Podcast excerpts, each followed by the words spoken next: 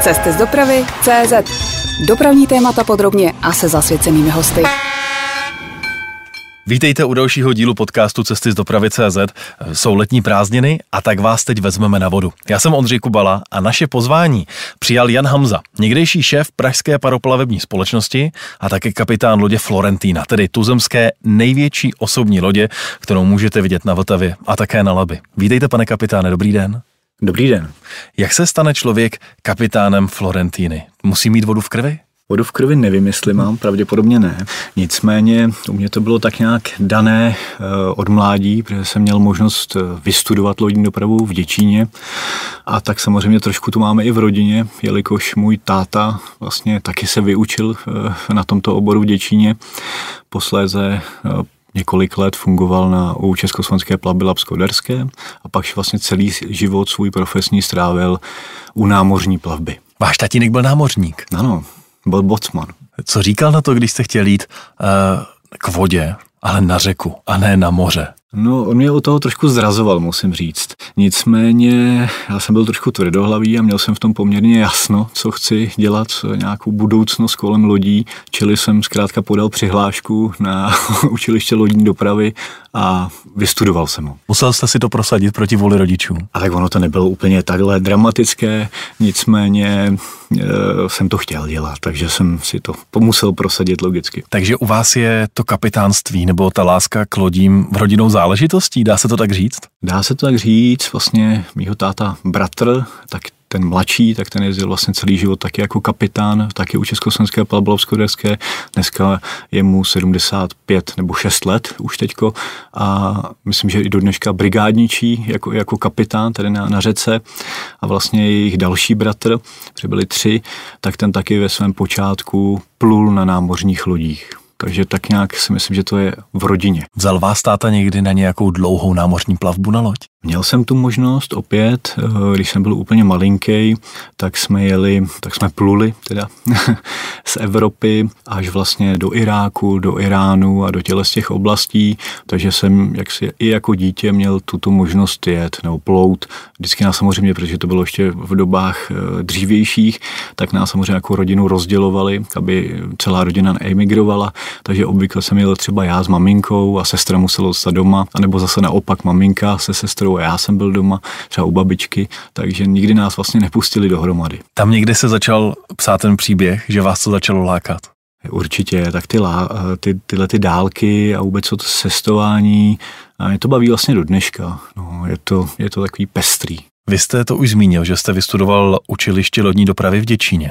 To znamená, že jste byl profesí strojník lodní, nebo co je člověk, když projde touhle školou? Ten obor se, za mě teda, v dobách, kdy jsem to studoval já, tak se jmenoval strojník pro lodní dopravu, eh, ale de facto, když ukončíte eh, tenhle ten obor, tak dostanete výuční list a ten vám vlastně plavební zpráva promění dneska v lodní knížku s kvalifikací eh, lodník první třídy, to znamená německý výraz matroze a zkrátka jste uznaný lodník vlastně na všechny plavidla v Evropě.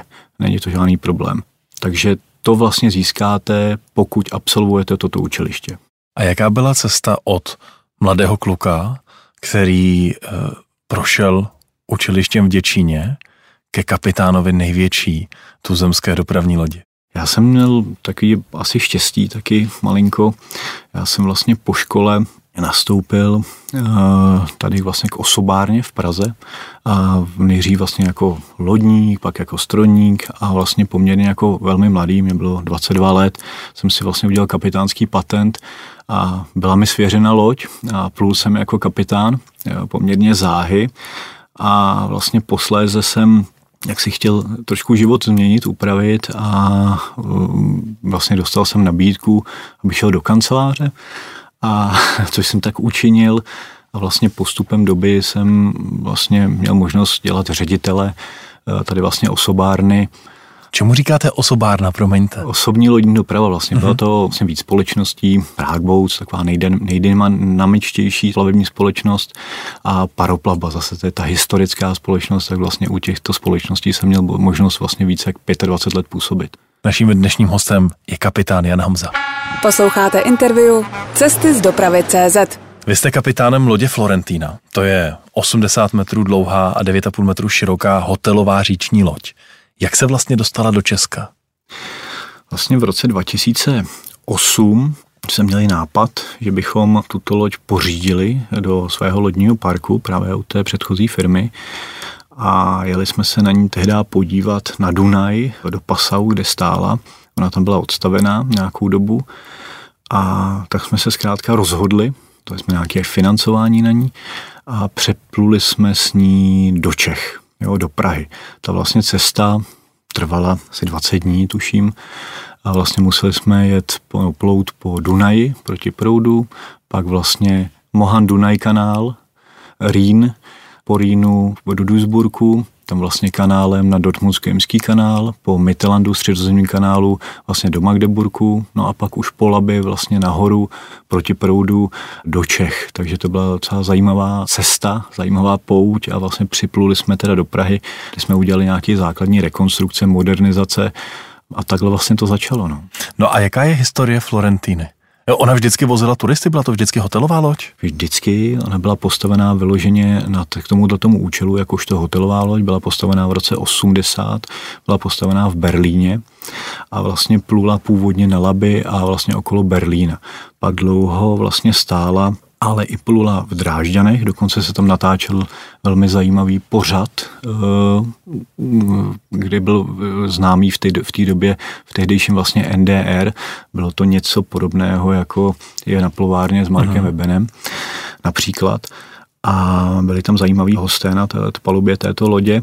Vlastně posléze Florentína byla prodána a vlastně působila právě na větších řekách, tak v ten okamžik někde v roce 2000 tam ta tehdejší společnost instalovala další dva motory, Přeměla vlastně původně jeden motor hlavní vzadu a dokrmilovací zařízení vepředu, takže vlastně se tam instalovali další dva motory a aby se zvýšil výkon, protože samozřejmě na Rýně a na Dunaji ty parametry té vodnice si jsou jinačí než, než třeba tady na Laby a vlastně přesunula se západněji od nás.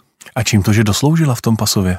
že byla odstavená. Tam to provozovala jakási holandská společnost, ale úplně důvody jako neznám. Byly to nějaké asi ekonomické důvody, kdy vlastně ten provozovatel ukončil provoz a my jsme měli možnost ten okamžik ji teda pořídit. Víte, co by mě zajímalo? Je to drahá legrace koupit si hotelovou loď? Vždycky, když máte loď, to se říká, to je to jako Legrácka, že jste jenom dvakrát šťastný.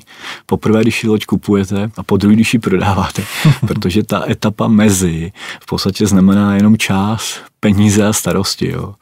Ale samozřejmě zase jsou to velké radosti, to je nutno podotknout. No a za kolik se taková Florentína kupovala z Pasova? Jestli to není je to tajné pod smlouvami. V řádech menších jednotek desítek milionů. Takže to je drahá legrace, koupit si loď. Takovouhle loď, jo. No samozřejmě to předpokládá, přece je to docela velká loď, nebo větší loď a vlastně to zařízení je docela sofistikovaný tam, takže zkrátka to něco stojí, no. A kde je dnes Florentína doma? V Praze? Dnes je doma v Praze. My vlastně máme domovský přístav v Prahu a stojíme dneska vlastně u nábřeží Edvarda Beneše a vlastně dneska poskytujeme vlastně hotelové služby jako botel. To bych se rád zeptal, když stojíte, tak je mi to jasné, prostě jste hotel v centru Prahy na vodě mm-hmm. a když plujete, tak jak vlastně ten obchodní model Florentiny funguje? Přijedou za vámi turisté, ubytují se a vy je vozíte po Vltavě? Po Vltavě a Labi. Vlastně my plujeme v takových cyklech, kdy jsou to týdenní plavby, mm-hmm. přičemž ti hosté přijedou ku příkladu v sobotu my je seznámíme vlastně s parametrama té lodě, řekneme nějaké bezpečnostní záležitosti, co se může na lodi, co se nesmí a podobně. Zkrátka uvedeme do nějaké té lodní problematiky, co a jak, jak se na lodi chovat a, a co vlastně absolvujeme, vysvětlíme jim znovu celou tu trasu a vlastně jakým způsobem se bude postupovat celý ten týden, kde kdy budeme. Oni si dají samozřejmě dobrou večeři, přespí a druhý den brzo ráno vyplouváme z Prahy a doplujeme do Litoměřic. Takhle vlastně celý týden plujeme od přístaviště k přístavišti a proplujeme vlastně po Labi a po Vltavě na tom úseku té kanalizované vodní cesty a vlastně v posledních letech se teda plulo až do Ústí nad Labem na Střekov, na Střekovskou zdrž a nejvýše jakoby protiproudně jsme dojížděli do Poděbrat a zase zpátky do Prahy. A to vyšlo na týden. Loď se vrátí po týdnu do Prahy a znovu na další týden s dalšími turisty vypluje? To znamená neustále je v pohybu? Je v pohybu. My vlastně v tu sobotu, teda, když je ten change den, ten střídací den, tak vlastně ráno nám odjedou hosté, My musíme vlastně celou tu loď připravit a vlastně odpoledne nebo na večer najíždějí další hosté, další, další skupina. Díval jsem se na webové stránky lodi. Je tam skoro 50 kajut. Ty jsou pro turisty i pro posádku, nebo to je jenom ta část pro turisty? Těch 50 kajut je vlastně pro turisty, pro zákazníky. Jsou vlastně koncipované jako dvoulůžáky a máme tam šest jednolůžáků a ještě další ty kajuty, které nejsou samozřejmě uvedené na, na těch webových stránkách, tak jsou právě pro posádku. A posádku tvoří 20 nebo 21 osob. 21 lidí na týden vyrazí společně s hosty a ten další týden vezme jiná parta? Částečně se to promíchá, jsou tam různé turnusy, takže je to různý model, kde se jako střídáme. Z pohledu turistů je to luxusní záležitost? Jet po českých řekách Florentínou? Já se domnívám, že ano. My samozřejmě si zakládáme na nějakém standardu a kvalitě, že jsme vlastně jako čtyřhvězdičková loď, přičemž na této úrovni se snažíme poskytovat tyto služby. Kolik to stojí? Vlastně my to neprodáváme, protože vlastně my máme smlouvu čártrovou s cestovní kanceláří, uh-huh. to je vlastně náš trvalý partner, švýcarská cestovní kancelář Turigo Travel, která zabezpečuje jaksi dodávání těch hostů, celý ten marketing uh-huh. a tak dále, protože oni samozřejmě to portfolio nabízených plaveb mají obrovské, protože oni nabízejí nejenom plavby samozřejmě na Florentíně, ale to jsou plavby právě po Dunaji, po Rýně, po Mozele. A jedna z těch lodí je ta pražská Florentína. Přesně tak. No a kolik za to zaplatí? Myslím, že tam se to pohybuje, zase tam jsou taky nějaké last minuty a first minuty a podobně, ale dejme tomu za tu týdenní plavbu, myslím, že to byla cena nějaká základní kolem 790 švýcarských franků a třeba taková ta nej, tak ta byla kolem 2000 franků. Rentuje se to vozit zahraniční turisty po České vodě? Mají o to zájem? Když pomineme covidové dopady, o těch ještě budeme mluvit. Ano, my jsme měli, pokud teda nebylo tady to období, toto nešťastné období, tak my jsme vlastně pluli obvykle 22 týdnů. To jsem se chtěl zeptat, jaká je sezona? Od jara do podzimu? Tak, tak. Duben až říjen, řekněme. Tak, přesně tak. A jezdíte na Vánoce? Neplujeme na Vánoce. Jezdíte, obvykle, plujete, ano. plujeme, plujeme takhle. Samozřejmě ještě kromě těchto pravidelných vypsaných plaveb, my jsme schopni, a to teďko taky činíme, nabízet tuto naší loď se všemi službami i třeba firmním zákazníkům na nějaké team buildingy, na různé Svatba? eventy. Ano, přesně, na svatby. Měli jsme loni svatbu, kdy vlastně u nás ty hosté se nalodí, přijde tam i oddávající, takže přímo na palubě lodi může proběhnout ten obřad jako takový. My vlastně s tím obvykle vyplujeme, zase je to různě na dvě, na tři hodiny nebo na delší nějaký úsek poté mají nějakou svatební hostinu a můžou samozřejmě u nás se i ubytovat a přespat a ráno si dají snídaně, nějakou dobrou polívku, obvykle to musí zafungovat po nějakém večírku a vlastně checkouty potom druhý den dopoledne a takovéhle služby pravidelně nabízíme. Když si budu chtít pronajmout takhle velikou loď, mm-hmm pro stovku lidí. Kolik za to zaplatím za hodinu plavby? Momentálně náš hodinový pronájem je 12 000 korun na jednu hodinu No a k tomu samozřejmě se sčítají nějaké obvyklé další služby, jakožto ten catering a ubytování a podobně. A když byste mě teď vzal obrazně na palubu lodi, co obnáší práce kapitána na týden se zahraničními turisty? Jak jsem zmínil předtím, on musí zajistit celý ten chod toho plavidla. Ale samozřejmě není na to sám, logicky, protože to zkrátka nelze. Takže je to vlastně týmová záležitost. Ten kapitán zabezpečí to, že samozřejmě má i nějaké úvodní slovo, když ti hosté přijdou právě seznámit s těma bezpečnostníma parametrama toho plavidla a podobně. Dělá se taková jako instruktáž.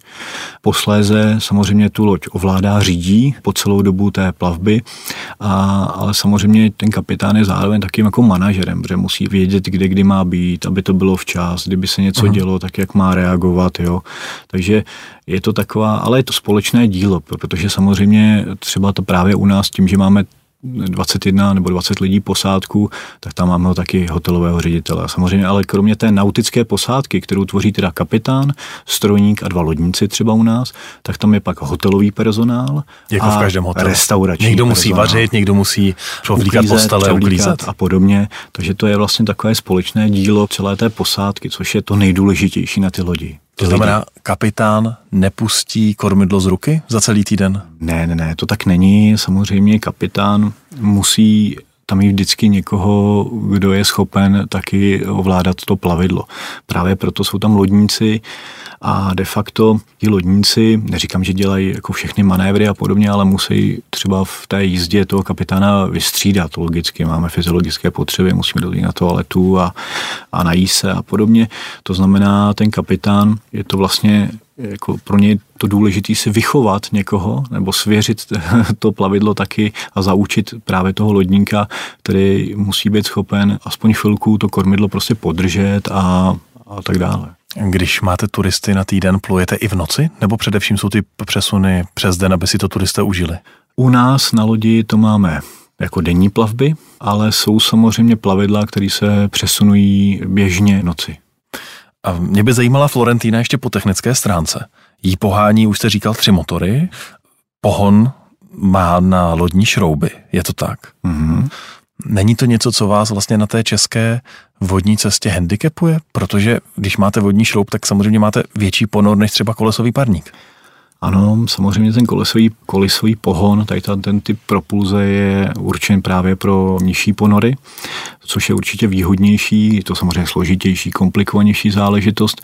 Tady ta Florentina právě byla postavená jako vrtulá nebo šroubová loď a tak je to zachované, ale vlastně my se pohybujeme na úseku tomu kanalizované té vodní cesty. Právě na hluboké vodě, to znamená mezi tím ústím nad Labem, jak jsem zmínil, kde je skutečně vody dost až do těch Poděbrat a do Prahy taky. Tenhle ten úsek nám dovolí plout, protože celá třeba Vltava je na, na možnost plout až do 180 cm ponoru lodi a celé Labe je 2 metry 10 takže úplně bez problémů. Bez problémů. A plujete i na jich od Prahy občas směrem na Štěchovice a Slapy? Párkrát jsme tam byli vlastně ve Štěchovicích, ale my zkrátka ty naše pravidelné plavby máme vypsané skutečně jenom z Prahy směrem po proudu severně.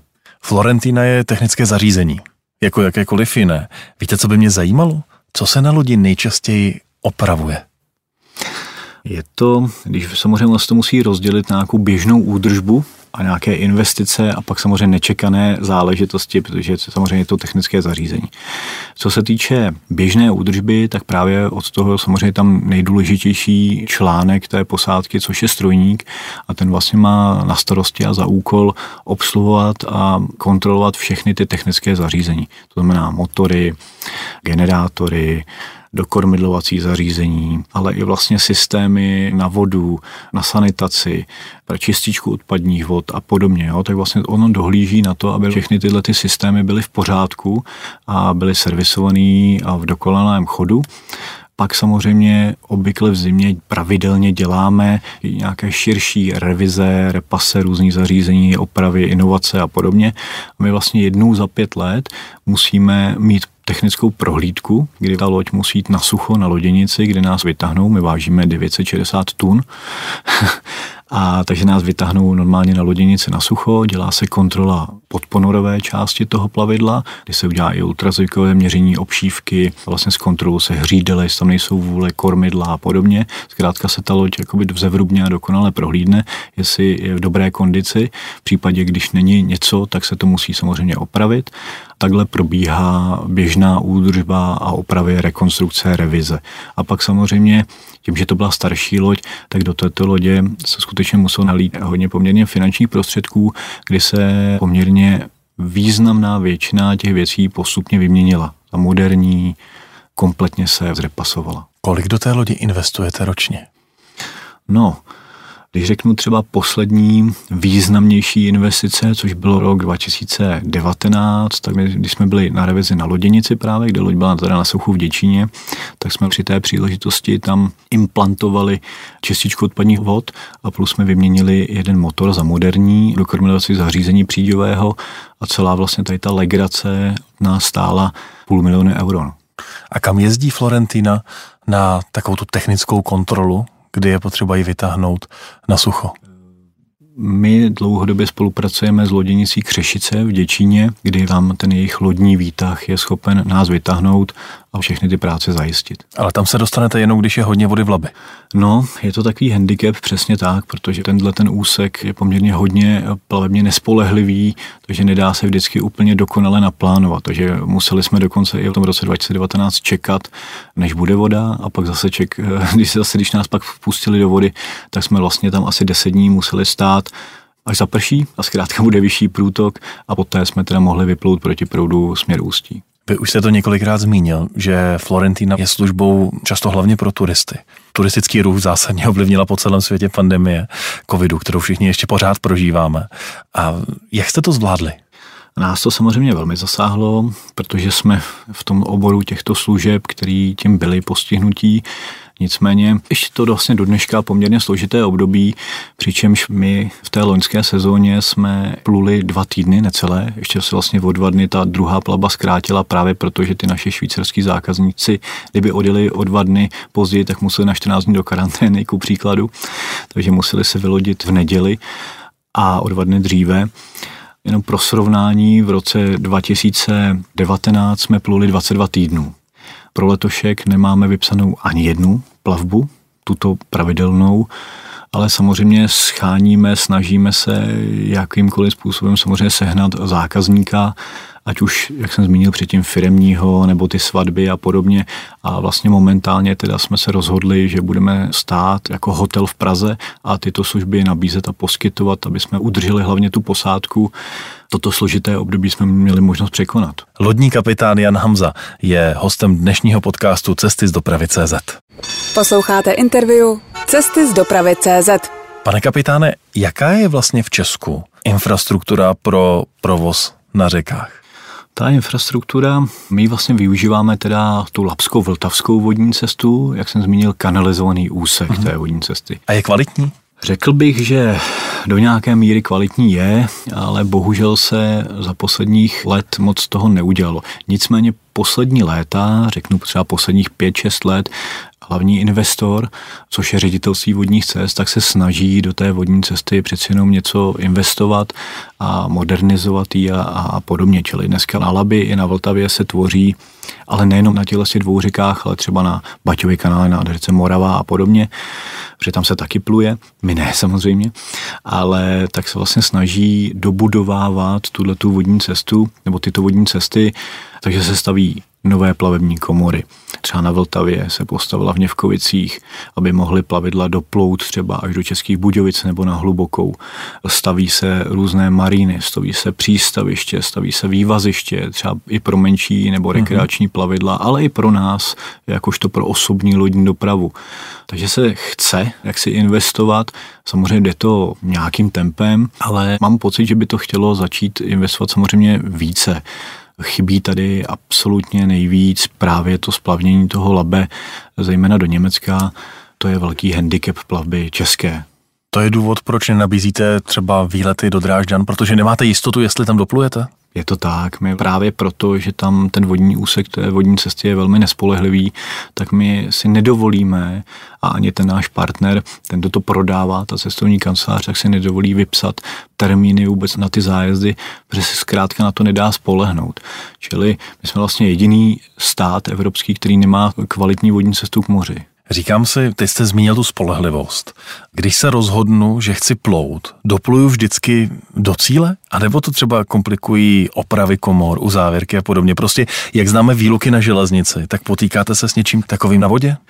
Taky samozřejmě jsou to technická vodní díla a potřebují určité udržby a potřebují určité opravy, takže i tam se samozřejmě na nějaký čas vždycky musí ta vodní cesta jaksi uzavřít.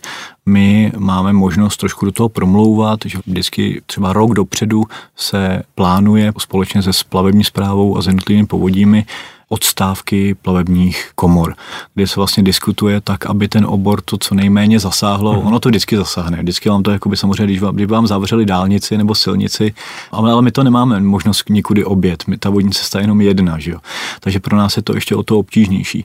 Ale je nějakým způsobem vůle o tomto minimálně diskutovat a snažit se to naplánovat na takové termíny, kdy to co nejméně těch oborů nebo v těch módů v rámci našeho oboru ovlivní, protože samozřejmě není to jenom osobní lodní doprava, ale je to nákladní lodní doprava, ale i sportovní plavba a rekreační plavba. To znamená, těch módů i na té vodě je samozřejmě více uh-huh. a logicky jakákoliv uzávěra vždycky někoho způsobem poškodí, jo? minimálně v jeho plánování plaveb a podobně, ať už jakkoliv.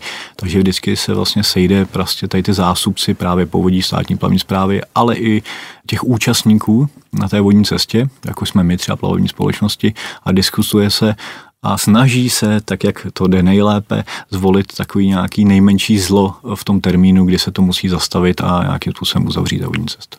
Říkám si, proplujete všude úplně na pohodu s tak velkou lodí, jako je Florentína, a nebo to máte někde opravdu na milimetry a na centimetry? My jsme vlastně 9,5 metrů široká loď, 80 metrů dlouhá. Plavební komory tady na Vltavě jsou 11 metrů široké, takže vlastně z každé strany nemáte úplně moc místa, ale logicky my se snažíme tak, aby jsme nikdy neťukli ani při těch vplouvání nebo vyplouvání do těch plavebních komor. Takže je to takhle vymyšlené a myslím si, že se nám jako to daří všude. Samozřejmě občas můžou být nějaký problémy, spíš nás třeba může ovlivnit nějaká velká voda. Malá mm. ne, tady v tom úseku, kde my se vlastně pohybujeme, tak nikoli, ale třeba nás už párkrát zastavila velká voda. Jo, například v roce 2 samozřejmě 2013 a to, bylo, to byly ty extrémní vody. 2002 tady třeba Florentina ještě nebyla, ale to byly ty ničivé povodně, kdy samozřejmě se pak třeba měsíc vůbec nemohlo plout nebo déle, protože ta vodní cesta nebyla samozřejmě způsobila k tomu, aby se dala otevřít bezpečně a podobně. Byly pryč bojky, byly to hmm. všechno to značení a byla samozřejmě, byly tam nánosy, které se musely odbagrovat a podobně. Hodně diskuzí vzbudili v poslední době zvedací mosty u Lužce přes zdejší plavební kanál. Hlavně tedy kvůli tomu, že ten most pro vlaky se postavil za desítky milionů a teď se řeší zastavení provozu na té železniční trati. Ale z vašeho pohledu kapitána vody, nikoli v železnice, je to důležitá investice a pomohlo to? Jednoznačně. Já to uvedu na našem příkladu, to znamená na té osobní lodní dopravě. My tím laterárním hořínským kanálem proplouváme, pokud plujeme standardně, tak dvakrát týdně. To znamená, v ten okamžik, když tam proplouváme, tak ty mosty měly parametr zhruba 4 metry 50 od hladiny a my jsme vysoká loď, my jsme všechno museli rozebírat. Ta loď je samozřejmě na to uspůsobená, čili se musí rozebrat kompletně horní zábradlí, sklopit ho, všechny židle, stoly, máme taky rozebírací, skládací, to znamená, to se všechno jako přizpůsobí, dá se na tu palubu, složí se ten baldachín, kormidelna zajede, ještě se vlastně rozebere, všechny stožárky se musí poklopit, vlahýka a tak dále a tak dále. V tu chvíli v podstatě z pohledu toho kapitána nevidíte nic moc, protože jste zajetej až úplně co to jde, ale samozřejmě máte tam, zase už to trošku znáte a máte tam i tu posádku, která vás nějakým způsobem to zlepšuje tu navigaci pomocí třeba vysílaček a, a tak dále a všechny lidi musíte požádat, aby teda sešli dolů do, do toho hlavního salonu, protože zkrátka tam se nedá pomalu ani lehnout, nebo je tam skutečně málo místa nad tou palubou. Takže jednoznačně, pokud vlastně teďko už se to si budí do života a vlastně budeme moct využít toto objednání, zvednutí toho mostu, tak nám to ušetří hromadu práce, starostí, ale jde i o bezpečnost právě těch cestujících, ale i té posádky a tak dále. Takže z našeho lodního pohledu tato investice určitě minimálně z té osobárny byla platná, ale věřím, že i, nebo logicky, i z té nákladní plavby, protože zkrátka občas se vezou nějaké nadrozměrné kusy a podobně. A byl to určitý limit na té vodní cestě, který nám jako neumožňoval všechny ty přepravy zajistit. Jak to vlastně funguje? Když pluju s Florentínou, a chci připlout ke komoře, anebo třeba ke kanálu, kde kvůli mě musí zvedat most, hmm. tak eh, nějakým způsobem se musím ohlásit někomu dopředu, že se blíží velká loď, připravte se na zvednutí mostu. Jak to v té říční plavbě funguje? Musíte se nahlásit, samozřejmě máme vysílačky na lodi, dvě, a jedna slouží ke komunikaci loď-loď, a druhá slouží právě na komunikaci třeba loď, plavební komora mm-hmm. nebo to vodní dílo a podobně. A právě na těchto frekvencích máte možnost, za se musíte nahlásit, že vůbec zapluváte do tohoto úseku, že my tam se třeba na většině, toho, na, když uvedu teda příklad toho hořínského kanálu, tak tam nemáte úplně všude možnost se standardně minout s druhým plavidlem, takže to předpokládá se nahlásit a pokud nikdo nepluje proti vám, tak tam zaplujete do této vodní cesty nebo do tohoto úseku a objednáte si na plavební komoře Hořín zvednutí těchto mostů. Jo, a tam je to značený semaforma, tak jako jsme zvyklí uh-huh. trochu jako na silnici, dejme tomu, nebo na komoře a ten plavidelník z té plavební komory, ten komorník, má i kamerový systém a v momentě, kdy jsme blíž, on nás vidí, zvedne nám ten most, dá nám zelenou, my podplujeme ten most, proplujeme jim tím polem a zase to za náma zaklopí, zavře. Vy jste byl také šéfem Pražské paroplavební společnosti. Když bych se vrátil k tomu období, kdy jste šéfoval pražským párníkům, sledujete ještě, jak se jim daří? Určitě my vlastně tak na té vodě nás je málo. Celkově ten obor není až tak úplně rozvětvený, nicméně všichni se znají logicky, právě uh-huh. díky tomu, co jsem zmínil. Takže my stojíme naproti tomu nábřeží a výdáme se s tím, já se s těma lidma logicky výdám, protože to se nedá odpárat, když se někde 25 let máte to rád, takže tam není žádný problém. Takže jo, sleduju je samozřejmě dneska ten pohled je taky díky právě těch, s tím souvislostím s tím covidu taky smutný, když vlastně hodně těch lodí tam hmm. vlastně stojí uvázaná a ty kolegové už taky nějakou dobu nemůžou vykonávat tu svoji standardní vlastně profesi, tak je to takový jako poměrně nešťastný pohled někdy. A když bychom se podívali právě na pražské párníky, tak vlastně o co je největší zájem ze strany cestujících v Praze? Jsou to ty výletní linky do Štěchovic, do Zoo, nebo jsou to spíš plavby, kdy si pronajmu parník a uspořádám párty a diskotéku? Ta nabídka je pestrá a právě každý ten zákazník si má možnost vybrat. To znamená například mladší lidé, no tak ty jdou třeba na plavby, kde nějaká hudba starší lidé, tak ty třeba jedou, já nevím, z Noučaty do Zo nebo na celodenní výlet na Slapě rodina. Pak jsou samozřejmě firmy, které si zase objednávají tato plavidla pro různé té eventy, párty, večírky a podobně.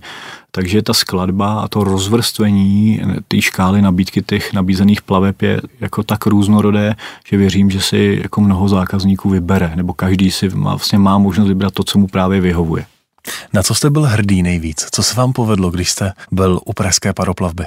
Těch okamžiků bylo hromada. Samozřejmě tím, že jsem tam byl poměrně dost dlouho, tak jsem i ten svůj profesní život měl pestrý, že jsem měl i částečně možnost právě plout třeba s parníkama jako kormidelní, třeba s parníkem Vyšera nebo jako kapitán s parníkem Vltavou a tak dále. Ale myslím, že se povedlo spousta dobrých věcí, že vlastně ty parníky se udržely, byl tam nějaký rozvoj. A v posledních letech vlastně byl i progres v těch modernizacích nákupem nových moderních plavidel, třeba dneska na baterie a podobně elektrických nebo hybridních, takže bylo to tak pestré a měli jsme třeba výročí 150 let, to jsme připravovali že jo, v muzeu a tak dále. Ono skutečně to bylo poměrně pestrý život, kdy těch událostí bylo hromada abych jako ukázal na jednu, asi bych teď dlouho hledal, protože bylo jich moc. Jan Hamza, kapitán lodi Florentína, je dnes naším hostem. Posloucháte interview Cesty z dopravy CZ. Kromě toho, že jste kapitánem, tak jste také učitelem. Učíte budoucí vůdce mladých plavidel, připravujete zájemce na kapitánské zkoušky. Jaký je zájem v vozovkách o řidičák na lodi dnes?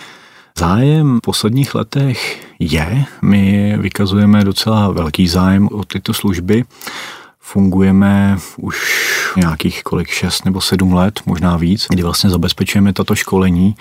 My to děláme vždycky jako víkendové školení, přičemž ti zájemci, my jsme schopni do nich jaksi narvat, dostat tu teorii z těch všech jednotlivých záležitostí, co zkrátka musí probrat.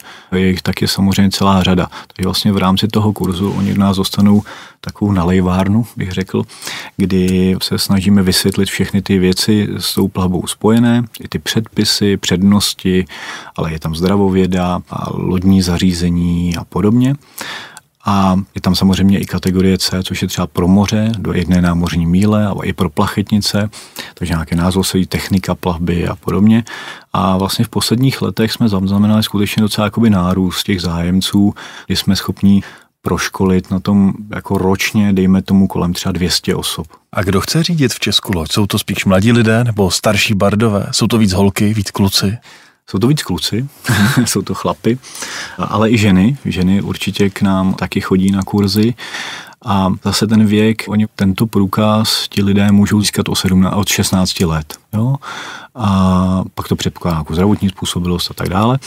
Ale takže ten zájem je zase veliký, vlastně skutečně o těch 16 letých, ale dělají si to i lidi třeba, kteří šli do důchodu a zkrátka chtějí ještě plout, protože to byl nějaký jejich sen dětský a pak pozdější, ale nikdy na to neměli čas a ten důchod zkrátka se na to nabízí, že si koupí třeba do budoucna nějakou buď motorovou loď nebo plachetnici a chtějí zkrátka plout, takže nedá se to úplně přesně říct, jaký je ten největší zájem, věkový zájem, je to zase celá řada, je to protnutí. Často se skloňuje téma nezodpovědných skutrařů v té rekreační plavbě. Často tam po některých nehodách se objevují informace, že tam hraje roli i alkohol právě u rekreačních plavců. Praha zakázala v centru města pedalboardy. Jak se z vašeho pohledu kapitána velké lodi chovají právě rekreační, eh, rekreační jak se to vlastně říká? To nejsou plavci, vůdci plavidel. Vůdci plavidel.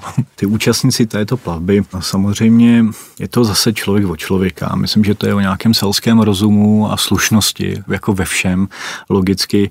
Takže jsou samozřejmě lidé, kteří prostě mají tento průkaz a chovají se s nějakou pokorou, což ta pokora k tomu určitě prostě patří, uh-huh. protože zkrátka na té vodě nejste nikdy sám a když pak uh, takovýhle menší plavidlo, no malé plavidlo, nebo je ten paddleboardista, nebo skútrař, nebo cokoliv, tomu kapitánovi, který třeba pluje s tou velkou lodí a jak jsem zmínil, my třeba máme nějakých 960 tun, to zkrátka nezastavíte na metru. Jako nemáte, my máme tam pedál na brzdu, že se šlápne na brzdu a stojíme. Tak to zkrátka není. Takže my tam samozřejmě musíme i dopředu hodně předvídat. A samozřejmě pokud bychom dejme tomu z pohledu toho kapitána, zjistili, že tam někdo se zkrátka motá a mohlo by dojít k nějaké kolizi, tak se samozřejmě houká, volá se vysílačkou, pokud ten sportovec zkrátka má a snažíte se samozřejmě eliminovat jakýkoliv problém, jo. Měl jste někdy problém jako kapitán Florentiny s menším rekreačním plavidlem? Já jsem jako nezaznamenal úplně nějaký zásadní problém. Občas vám tam někdo něko věde, takže zahoukáte, nebo samozřejmě třeba veslaři, když jezdí, tak oni tím, že sedí zády k vám, tak a ne tak často vždycky se ohlídnou, tak se občas jenom houkne a jako vždycky ty lidi se na té vodě musí zkrátka domluvit. Vy jste studoval lodní dopravu v Děčíně. Jak je to dnes? Táhne tenhle obor mladé zájemce? Tahne, nebo aspoň doufám, že ten zájem pořád je. Vlastně dneska škola lodní dopravy v Děčíně má dvě třídy. Takže zájemci jsou? Takže zájemci zkrátka pořád jsou. Ona tady ta škola lodní dopravy má hodně významnou tradici. Vlastně i můj táta chodil do této školy. Ona vlastně vznikla někdy v roce 43 za války. Předtím se to řešilo nějakýma kurzama po hospodách a, a tak dále. Ale vlastně jako oficiální škola se vlastně vytvořila v roce 43 na Mělníku, pak v 50. roce se to vlastně otevřelo v Děčíně, kde je asi největší zastoupení vůbec plavců a lodníků a lodních posádek vůbec. A po celou dobu té historie tyhle školy vlastně kontinuálně pořád se, se jak si ty plavci e, učí na tyhle ty uh-huh. obory. Jo? My třeba, jak jsem zmínil, já jsem vlastně husákové dítě, kdy vlastně my jsme byli silný ročník, jsme byli čtyři třídy po 30 lidech. Ačko, Bčko bylo pro Československou plavbu Lapskoderskou, Cčko byly pro námořní plavbu, a dva tam byly, tuším, pro paroplavu a jeden pro dopravní podnik Brna, protože tam mají taky uh-huh. lodní dopravu. A Dčko, tady ta třída, ta byla jako mechanici, opraváři a ti šli právě dopracovat do těch loděnic, ty se učili tomuto řemeslu. Takže nás tam bylo vlastně v jednom ročníku 120. Takže zájem mladých dnes je? Ne tak velký jako za vás, ale pořád zájem je? Je, je asi menší, možná než byl za nás, nevím, čím je to způsobený. Ti absolventi, kteří teda absolvují toto učiliště, tak pak vlastně mají dneska tu velkou možnost jít i na zahraniční lodě. Přes zkrátka získat nějakou evropskou kvalifikaci toho lodníka, jak jsem zmínil, pak jsou platnými členy lodních posádek u zahraničních rejdarství a je těžké získat posádku pro Florentinu, kvalitní posádku, lodníky, strojmistra a podobně. My máme jako velké štěstí, že ty lidi tam jsou skutečně dlouho. Tam je hmm. většina takového toho jádru je tam 12 let. No to je o něčem jakoby svědčí.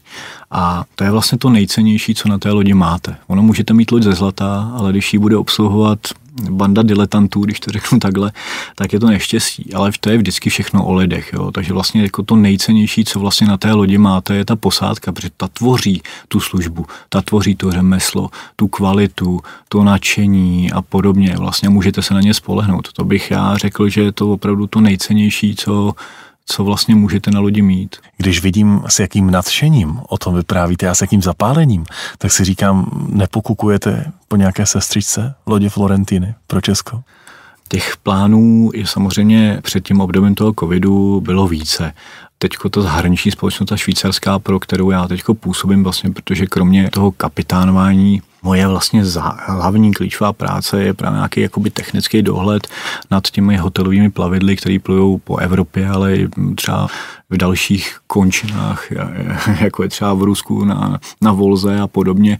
Takže vlastně to je moje jakoby hlavní práce těch nápadů bylo hodně. Ono samozřejmě je otázka, jak ta budoucnost tady toho budu bude, protože tohle byl skutečně jakoby zlomové období, a které i spousta firm jako vyčerpalo ekonomicky ale na to všechno bude v pořádku do budoucna. Chtěl bych se vás zeptat, jako člověka, který prožil stovky hodin na lodi, kdy je to na lodi nejhezčí?